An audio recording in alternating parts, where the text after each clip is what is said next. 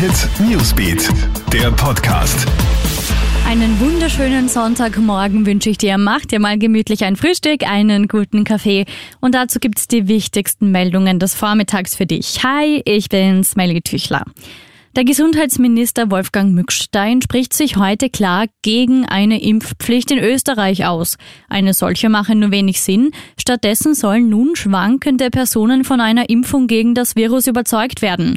Eine vorläufige Absage erteilt der Minister auch dem Vorstoß, dass Apotheken in die Impfkampagne eingebunden werden sollten. Die aus Indien eingeschleppte Mutation gefährde aus momentaner Sicht die geplanten Öffnungsschritte noch nicht. Unfalldrama in Vorarlberg. Gestern Abend sind auf der Rheintalautobahn A14 kurz vor der Ausfahrt Koblach ein 48-Jähriger und ein 16-Jähriger tödlich verletzt worden.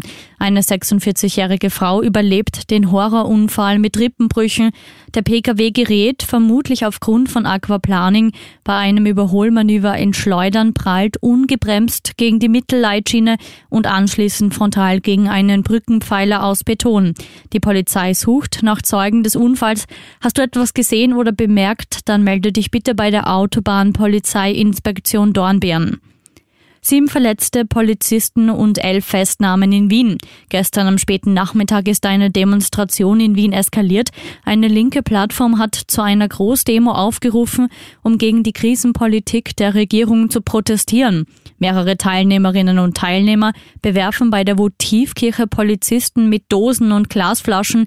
Die Einsatzkräfte setzen daraufhin Pfefferspray ein. Dann spielen sich tumultartige Szenen ab.